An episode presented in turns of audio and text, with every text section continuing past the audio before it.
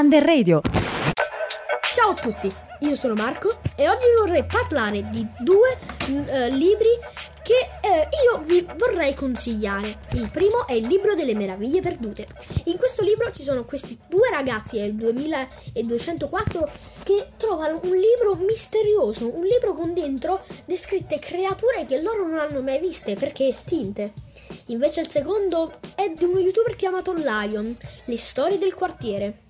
In questo libro parla di questo protagonista Lion che ha venduto eh, una sua pro- proprietà, purtroppo è andata male però questa vendita e perciò si ritrovano a, a campeggiare diciamo in mezzo al nulla senza una casa.